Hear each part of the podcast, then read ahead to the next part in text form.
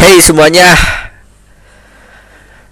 balik lagi bersama saya Akbar Maulana di Podcast Akbar Retorika Saja episode ke nggak tahu keberapa, tapi untuk tanggal dua puluh dua November dua ribu enam belas ya. Gimana kabarnya? Uh, sehat ya, ya sehat. Cuaca kayak gini tuh uh, kita tuh harus jaga diri ya, karena kan cuaca dengan hujan, intensitas hujan, udah mulai musim hujan kan, jadi kayak flu, batuk, terus kayak flu ya, sering lah, banyak juga ya. Jadi kita harus bisa menjaga kondisi dan agar kita bisa melakukan apa yang menjadi apa yang kita cita-citakan. Iya, apa yang kita cita-citakan. Ah, dan saya juga sekarang lagi flu ini. Blair. Gus. Tapi demi tuntutan profesi, demi tuntutan podcast yang tidak ada pendengarnya ini, saya tetap bersiaran. Semangat. Ya, jadi eh uh, ya seperti biasa, uh, minggu kemarin tidak ada yang berkomentar, tidak ada yang memberikan pendapat, tidak ada yang uh, mengunduh, atau mungkin tidak ada yang mendengarkan. Ya, semoga sekarang ada. Yang penting konsisten. Semakin sering kita melakukan, semakin kita akan berusaha menarik orang-orang untuk mendengarkan kita. Dan akhirnya kita mati sendiri. Gak ada yang mau dengerin. Ya, ya ini cuman buat ngebakar, ngebakar waktu kalian gitu, yang bingung mau ngapain, terus gak ada kegiatan. Ya cobalah dengerin ini, gak apa-apa kok. Gak, gak perlu didengar, gak perlu dirasapi. Cukup untuk men, me, membunuh waktu kalian lah selama tiga puluh menit gitu. Ya kalau misalnya ada yang bagus ya, ya syukur gitu. Tapi kalau enggak ya udah enggak apa-apa. Dan jadi eh, ska, jadi gimana ya? Eh, hari Selasa dan eh ya, dan kalian harus juga sadar ya, saya sebagai Uh, staf tata usaha ya, uh, di sekolah gitu, dan akhir bulan akhir tahun tuh kayak ber, kayak kerjaan tuh lagi numpuk-numpuknya ya, kayak kayak ya kayak uh, kan sebentar lagi ujian sekolah gitu, ujian akhir sekolah, dan biasanya kan ujian akhir sekolah tuh banyak persiapannya, apalagi setelah sekarang yang kita tuh tidak membeli soal ya. Jadi ada kebijakan baru bahwa kita tuh tidak membeli soal. Jadi kita memperbanyak soal melalui apa?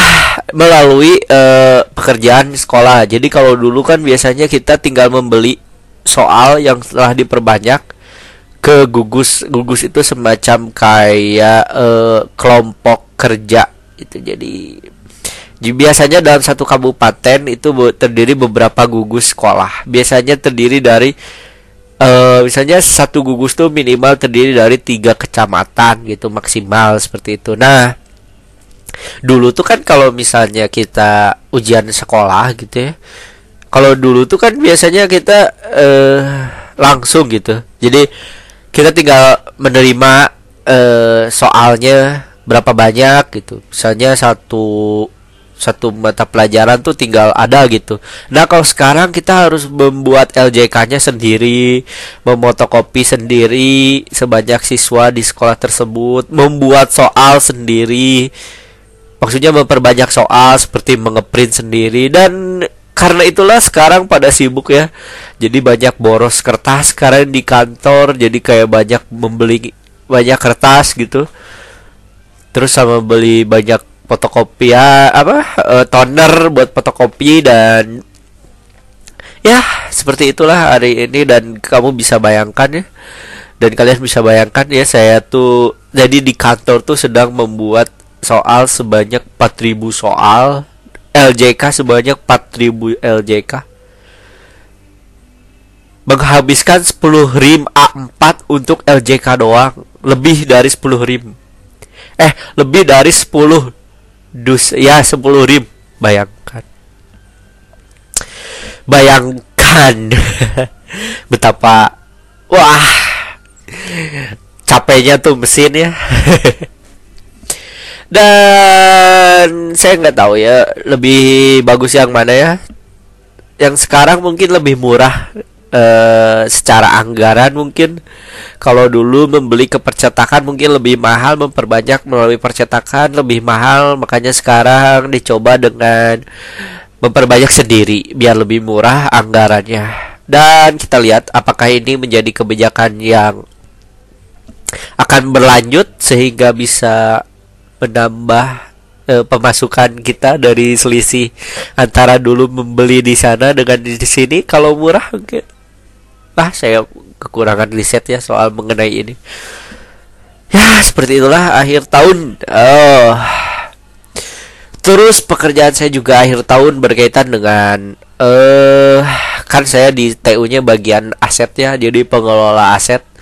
Jadi akhir tahun adalah merekap apa-apa aset yang telah dibeli pada tahun dua ribu enam belas, menyiapkan laporan aset tahun dua ribu enam belas seperti K I B, kartu inventaris barang. Saya harus memiliki melaporkan K I B. K I B itu kartu inventaris barang, semacam eh uh, apa kartu inventaris berdasarkan kategorinya ya. Bi- kategorinya misalnya adalah K I B A. K I B A itu misalnya tanah. Nah, jadi tanah ditaruh di K I B A. Misalnya pada tahun dua ribu enam belas ada pembelian tanah, dicatat di K I B A. Terus juga ada K I B B. K I B B untuk peralu peralatan, peralatan dan mesin. Misalnya membeli mesin fotokopi, komputer, kamera dan sebagainya, itu masuknya ke K I B B. Terus ada K I B C. Uh, K I B J itu bangunan, kalau nggak salah pembangunan irigasi uh, dan jalan kalau nggak salah. Eh, K I B C itu bangunan, uh, misalnya membangun gedung perpustakaan, yang lain-lain gitu, gedung misalnya pembangunan gedung dan lain-lain. K I B D itu irigasi dan jalan, K I B D kalau nggak salah ya, dan K I B F peralatan apa uh, lain-lain, aset lain-lain semacam buku. Nah, itu maksudnya ke aset lain-lain K I B E. Juga ada K I B M, saya nggak tahu K I B M, lupa lagi ya. Tapi yang paling sering saya catat itu biasanya, karena biasanya dalam satu tahun itu jarang membeli tanah, tapi kalau ada biasanya mem- jarang membeli tanah, paling membangun gedung itu biasanya di K I B C. Jadi saya mempersiapkan K I B B biasanya, karena sering sekali kita membeli peralatan kayak komputer, itu sering dibeli tiap tahun. Terus K I B C itu K I B C untuk membeli uh, gedung gedung ini gedung kuliah. Oh, K I B C misalnya kayak memben- membangun gedung perpustakaan. Saya, saya tuh suka suka nggak connect gitu, suka kayak lost memory gitu, kayak tiba-tiba lupa aja apa yang diomongin. Kayak tadi Joel tiba-tiba ngomongin gedung kuliah, kan nggak nyambung ya. Ya balik lagi ke situ. K I B C ya, K I B C jadi ke gedung, kayak ngebangun gedung-gedung gitu ya. Nah, itu ada biasanya gedung itu kayak membangun taman juga masuk gitu. Biasanya juga ada di laporan nanti akhir tahun ini. Juga ada K I B E. Eh, ya K I B E. K I B E itu kayak buku. Nah, karena dalam sekolah, karena sekolah tuh sering membeli buku ya di perpustakaan, maka kita pasti banyak sekali buku-buku yang menjadi aset itu yang harus kita catat dan harus kita buktikan ada barangnya.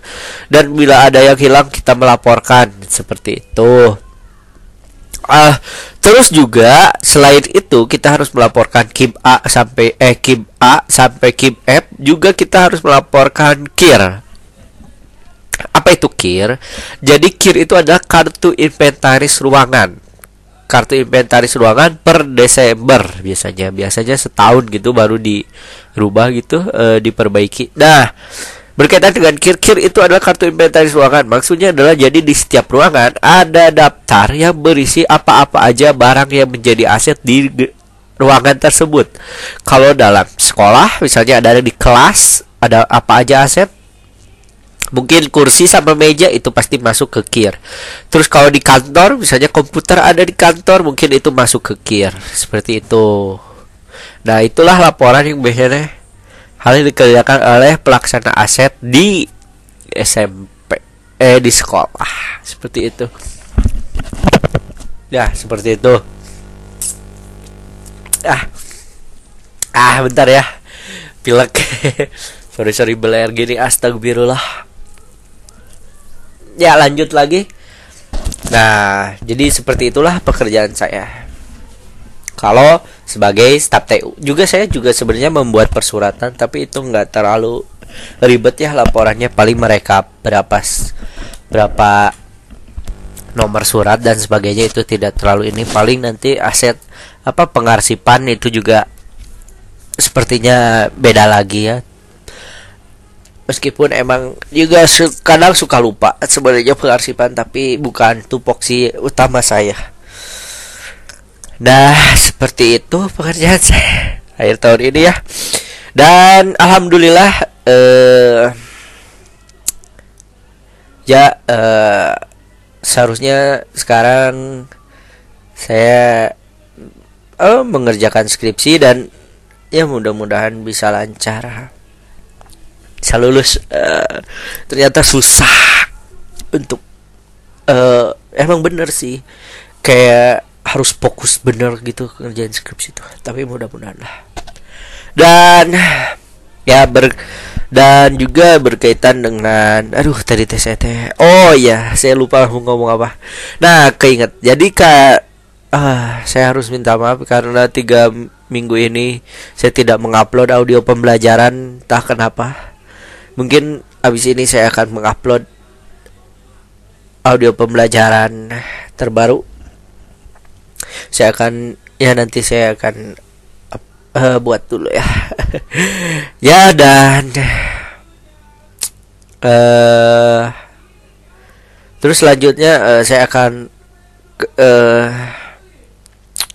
saya akan membahas ini dulu ya. Uh, saya akan membahas berkaitan dengan Uh, jo- jokes apa sih uh, jokes uh, materi komedi saya dulu ya waktu stand up, premis-premis yang biasanya saya gunakan, dan se- sampai sekarang masih keingetan. Kayak uh, kalian tahu tidak uh, kan tahu ya, kayak misalnya ya di kota-kota besar suka ada kayak Anda memasuki kawasan tertib lalu lintas. Kayak ka, kalau aku, kalau saya membaca eh, kalau saya membaca Langit ya, itu tuh kesannya tuh kayak eh, bahwa bahwa cuman di situ doang gitu. Eh, kita harus untuk me- mengerjakan ini eh, tertib lalu lintas gitu. Sementara di tempat lain kita nggak boleh tertib. Jadi kesannya tuh kayak kayak kayak gitu. Kalian merasa nggak sih? Kalau kalau saya membaca itu ya, kayak kesannya tuh kayak kalau kita masuk itu kita harus tertib lalu lintas. Tapi kalau nggak di tempat situ kita nggak usah nggak usah tertib lalu lintas. Kesannya tuh kalau misalnya di sana aspalnya tuh semen, kalau di sini tuh kasur gitu, empuk gitu. Kesannya tuh gitu. Ya nggak sih? Ya kalau misalnya kamu saya ya, ya misal ya ya kan emang seharusnya di di mana-mana harusnya tertib lalu lintas dong, nggak cuma di daerah yang ada tulisan Anda memasuki kawasan tertib lalu lintas, nggak cuma di daerah situ doang kita harus tertib lalu lintas gitu. Jadinya kayak kacau gitu. Jadi kayak kesannya kita tuh harus menggunakan helm karena kita memasuki kawasan tertib lalu lintas, bukan karena demi keamanan kita sebagai pengendara gitu. Motor terutama. Seperti itu ya. Dan nah, yang aneh kan emang emang emang pernah gitu kayak dicegat di gitu kayak, dan lagian ya kalau misalnya emang bener harus kayak gitu ya. Jadi eh jadi kayak kayaknya teh jadi kayak ngebayangin ada orang ya sebelum masuk ke kawasan tertib lalu lintas, dia teh dia nggak nggak pakai helm gitu ya, pengendara motor. Terus ketika memasuki kawasan dia dia langsung menggunakan helm gitu. Atau misalnya ada jualan helm. Nah. Ya, lanjut lagi. Nah, seperti itu ya. Uh, jadi kayak uh, jadi kayak kesannya tuh kayak gitu. Benar gak sih? Dan kalian juga tahu kan uh, malam Jumat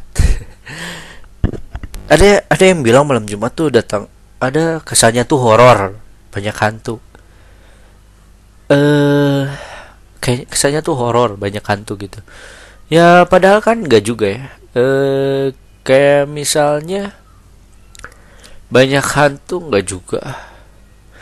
Karena karena gini, kar- karena kan gini deh. Kenapa coba uh, ada mitos? Saya nggak berani bilang. Kenapa ada orang yang bilang bahwa malam Jumat tuh banyak kumpulnya hantu? Emangnya malam lain nggak nggak nggak ada gitu? Emang hantu tuh cuman ada jadwal malam Jumat doang gitu? Iya nggak sih? Apa apa apakah pas misalnya nih ada ada katakanlah pampir ya? Nah pampir hari Senin misalnya hantu setan ya hari Senin. Dia tidur. Nah, terus pas malam Jumat dia pergi berkeliaran gitu. Kenapa? Apakah mereka berpikir bahwa kalau malam Jumat itu ada pasar malam gitu kayak kesannya tuh jadi ada pasar malam setan di sana. Terus kayak jadi kayak ada or kayak ada apa pampir gitu bangun gitu pas hari malam Jumat gitu kayak aduh bangun gitu terus kayak ngelihat wah malam Jumat nih. Kita nyari darah dulu pasti na- di sana ada pasar setan lagi jualan darah. Gitu. Enggak kan? Ya ya, ya maksudnya ya setan tuh datang ya tiap hari.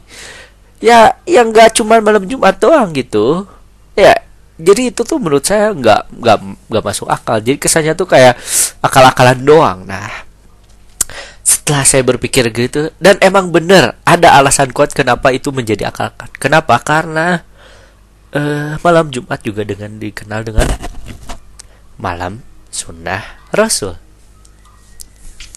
Bener nggak? Nah, dengan dengan ini kita jadi sadar bahwa sebenarnya anak-anak kecil yang ditakuti dengan malam Jumat itu sebenarnya oleh orang tua itu tuh sebenarnya cuma akal mereka gitu.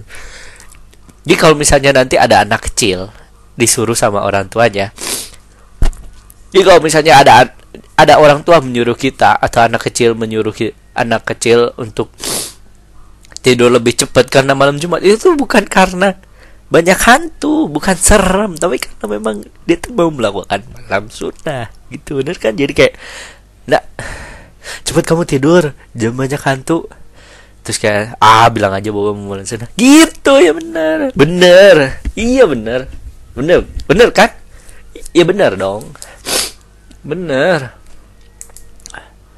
gitu ya. Eh uh, eh uh, iya bener mitos malam Jumat. Aduh, ah cuacanya ini bikin flu urat eh. Dan eh uh, terus uh, kan saya tuh seneng ini ya lagi memperhatikan film-film dokumenter, jadi kayak seneng gitu. Kayak kemarin saya tuh sempat menonton tiga film dokumenter ya, yang menarik gitu. Kayak pertama tuh uh, Food, Incorporated tentang produksi makanan di Amerika Serikat, bagaimana sebuah apa uh, makanan diproduksi.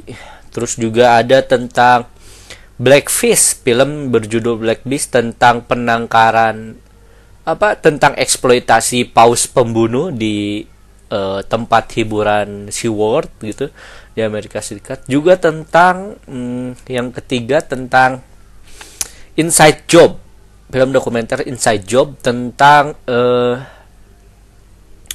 tentang um, uh, tentang ke penyebab dari uh, kehancuran ekonomi global tahun dua ribu delapan. Waktu itu dulu waktu krisis keuangan global tahun dua ribu delapan kalau nggak salah ya. Nah sorry.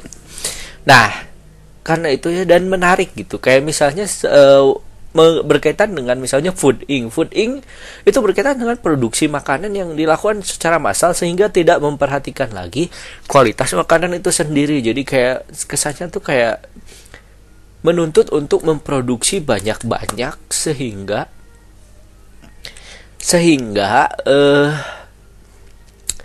Se- sehingga kualitas makanannya menjadi buruk, dan bahkan dalam film tersebut ada yang meninggal anak kecil gara-gara makanan yang mengandung eh, apa ya semacam cacing bak- bakteri E. coli. Nah, saya nggak tahu ya penyebab apa bakteri E. coli.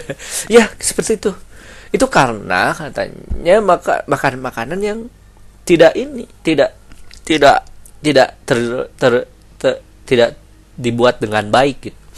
Dan lucunya adalah dan lucunya adalah ha, makanan-makanan yang sehat itu lebih mahal daripada makanan-makanan yang tidak sehat ini. Itu dan itulah yang dihadapi oleh uh, Amerika zaman dahulu itu, dan saya nggak tahu ya sekarang gimana di sana, the follow up dari film dokumenter itu. Nah, itulah kenapa saya tuh seneng uh, film dokumenter karena kas, ke, karena ada pesan yang kuat dari film itu, dan saya tuh penasaran gimana follow up dari apa yang telah ditayangkan oleh uh, film dokumenter tersebut.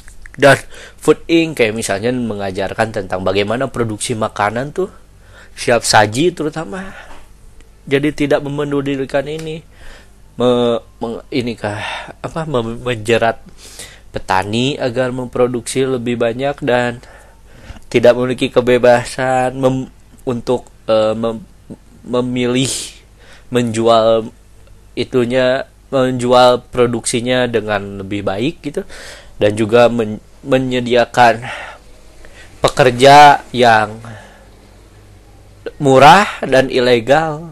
Dan begitu kuat korporasi seperti itu menggenggam uh, sebuah perjalanan sebuah negara ya, dan emang betul itu sering terjadi. Dan ya kalau menurut saya kapitalisme adalah sebuah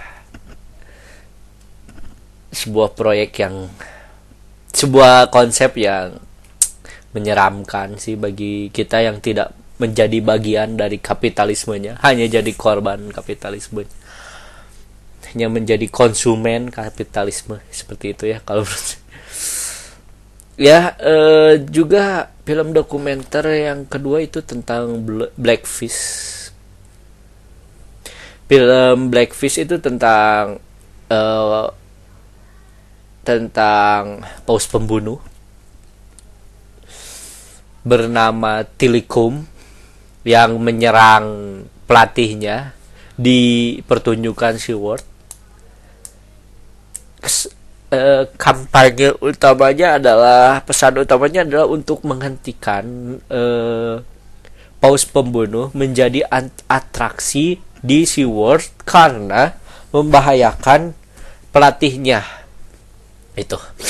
Dan karena Uh, pertunjukan ini sangat besar potensinya, sehingga orang-orang pada menginginkan agar ini uh, orang corporate SeaWorld ini ingin agar uh, pertunjukan itu ada dan bersentuhan dengan pelatihnya, pertunjukan dengan pelatihnya, karena menurut mereka itu tuh cuman insiden karena disebabkan oleh pelatihnya, bukan karena si hewannya. Padahal kalau dilihat dari prosesnya kelihatan bahwa ternyata proses sebuah ik- hewan menjadi sebuah pertunjukan di SeaWorld itu sangat tidak mencerminkan peri kehewanan gitu, sangat tidak memperhatikan bagaimana hewan itu bisa hidup dengan nyaman, dengan bisa menikmati hidupnya dengan tenang seperti itu, karena mereka tersiksa hidup di sana dengan berbagai luka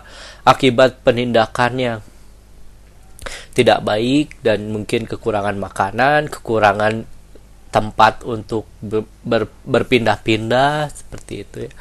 Dan follow up-nya adalah akhirnya kan dihentikan sebuah pertunjukan SeaWorld itu berkaitan dengan pos pembunuh ya, atau mungkin nanti akan dibatasi, tidak lagi si pelatihnya da- menyubur ke kolam bersama dengan pausnya seperti itu. Dan uh, emang uh, sekarang Tilikumnya sedang serahkan paus yang menjadi tokoh utama di di film dek, eh, dokumenter tersebut telah menjadi ini telah menjadi sudah tidak uh, menjadikan pertun sudah tidak melakukan pertunjukan lagi, dia sedang sakit dan uh, ya seperti itulah.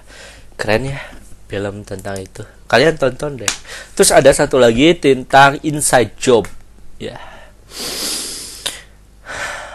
Dan Inside Job ini membuat saya paham bagaimana sebuah sebuah ekonomi e, dunia berjalan dan bagaimana sebuah fondasi ekonomi negara bekerja dan bagaimana sebuah korporasi e, keuangan melakukan kegiatan yang sangat tamak kasar mungkin, tapi dijabarkan di situ sangat tamak untuk meraih kekayaan. Eh, bagi yang tidak paham, saya juga tidak paham, tapi eh, sepemahaman saya, saya kan basicnya adalah seorang pendidikan bahasa sastra dan Indonesia, jadi sastra bahasa Indonesia dan pendidikan, jadi jelas beda. Tapi saya seneng belajar tentang ini ya, nggak tahu sih karena ada aja. Tapi dari pemahaman saya sebagai seorang mahasiswa pendidikan bahasa dan sastra Indonesia semester tujuh juga sebagai staf T U, inilah yang saya pahami dari film tersebut dan film uh, pendampingnya. Saya seneng sih menceritakan tentang uh, ya berkaitan dengan krisis keuangan global tersebut. Jadi ceritanya adalah ada dimulai dari e, sebuah aturan yang mengatakan bahwa peminjaman boleh dilakukan dengan berdasarkan kepada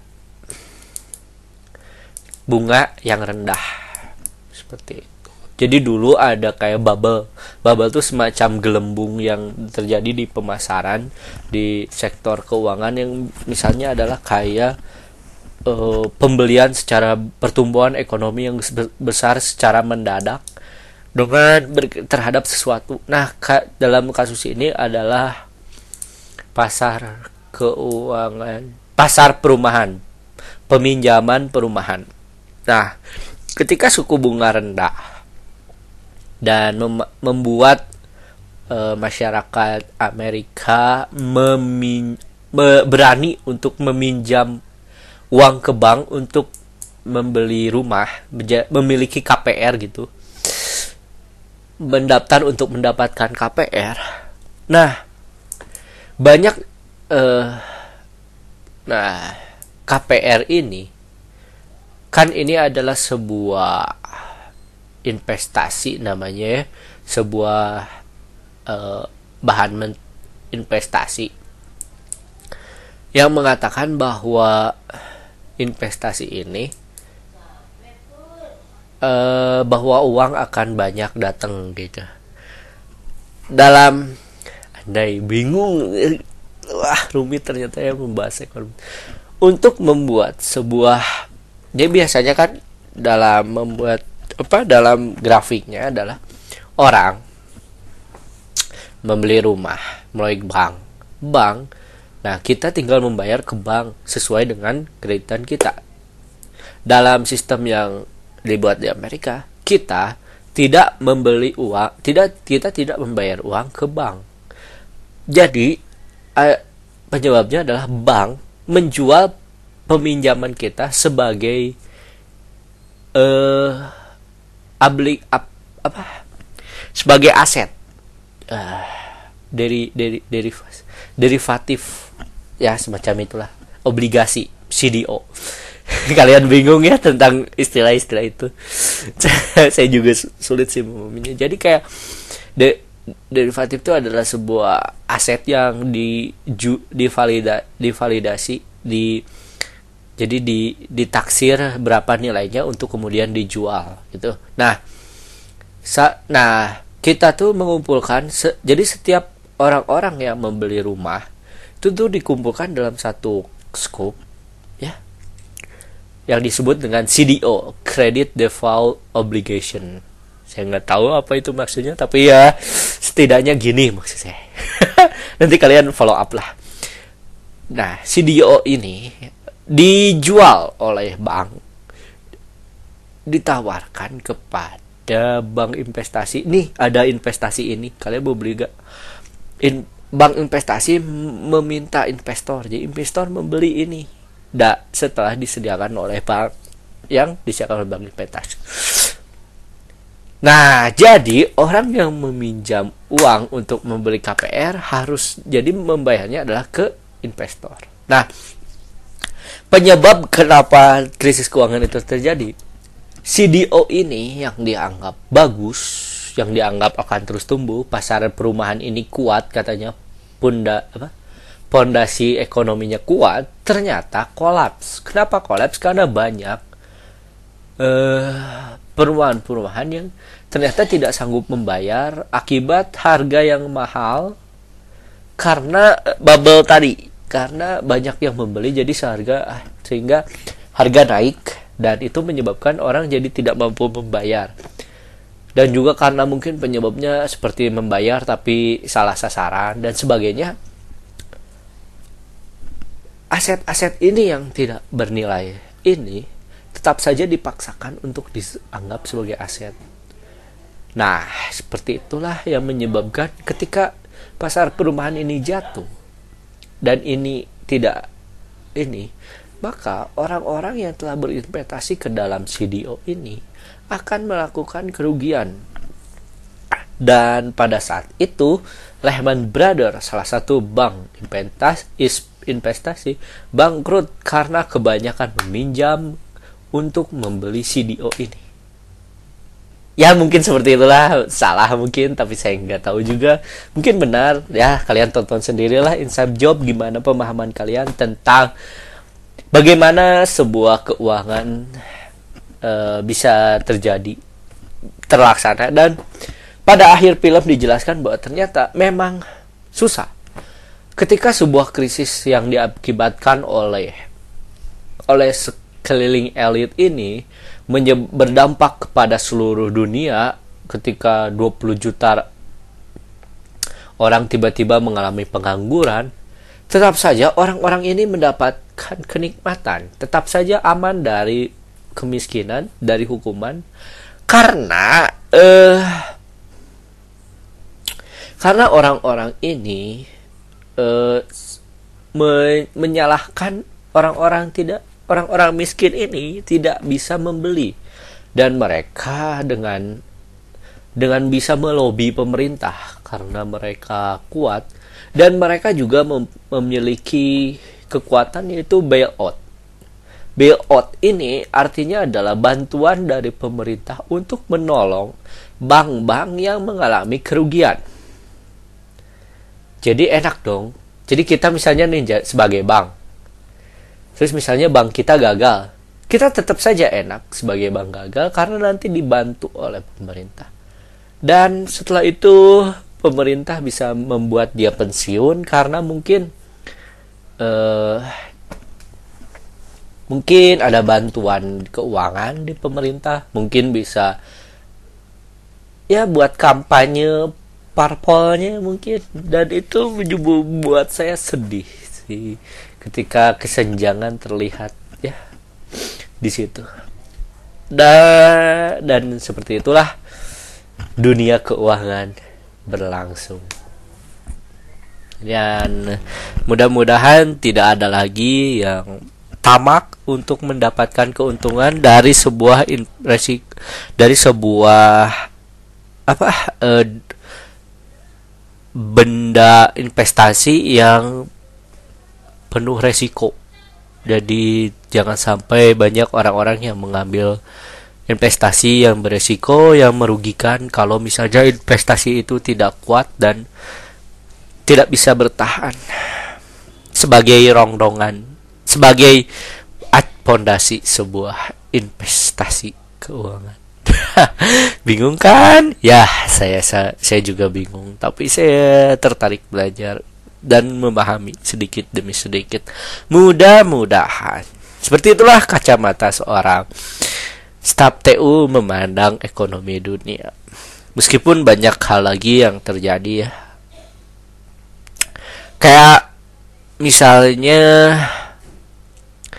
bagaimana sebuah negara dihancurkan oleh ekonomi hitman, perusak ekonomi. Jadi ketika ada negara yang akan maju dan kemudian merasa terancam, negara-negara besar, biasanya ada orang-orang ekonomi di dari daerah tersebut dikirim ke daerah tersebut, ke daerah yang ingin maju itu untuk merugikan negara tersebut dengan cara Uh, memperolak-olakkan, seperti demonstrasi, seperti bagaimana melobi-lobi, membuat keputusan yang salah dan sebagainya. Itu juga soal ya. Seperti itulah. Dan uh, berkaitan dengan kemarin saya membahas tentang Hah? berkaitan dengan keindahan. Sorry sorry tadi ada. Sorry. Berkaitan dengan keindahan kota. Tidak berbanding lurus dengan aman tidaknya kota tersebut. Dan pada akhirnya adalah sekarang ba- akibat dari pembangunan infrastruktur gila-gilaan adalah semakin banyaknya gesekan antara rakyat dengan aparat yang mewakili pemerintah. Banyak sekali eh, kasus di mana tentara yang harusnya membela rakyat sendiri justru menangkap uh, rakyat uh, rakyat sendi- apa rakyat yang harusnya mereka bela gitu. Contohnya kayak dalam kasus bandara Kertajati Majalengka. Ketika petani di desa Sukamulya itu, saya turut berduka cita pada mereka. Ketika petani di desa tersebut uh, petani di desa tersebut me- menahan lahannya agar tidak di apa tidak dijual atau dihancurkan demi pembangunan bandara tersebut, dan akhirnya terjadi kerusuhan yang menyebabkan warga dipenjara. Saya jadi berpikir, apakah pembangunan itu harus seperti itu? Resikonya apakah seberat itu, dan bagaimana caranya agar pembangunan bisa berjalan tapi resiko ini tidak bisa tidak hilang? Apa resiko?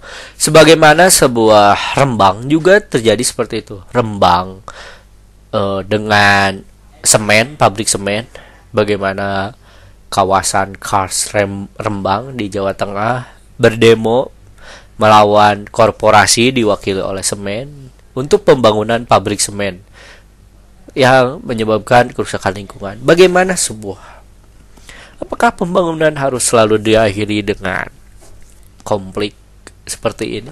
Saya tidak tahu, tapi saya berharap pembangunan bisa jalan, tidak lagi hal yang seperti itu terjadi. Benar nggak sih? Ah, utopis sekali ya pikiran saya.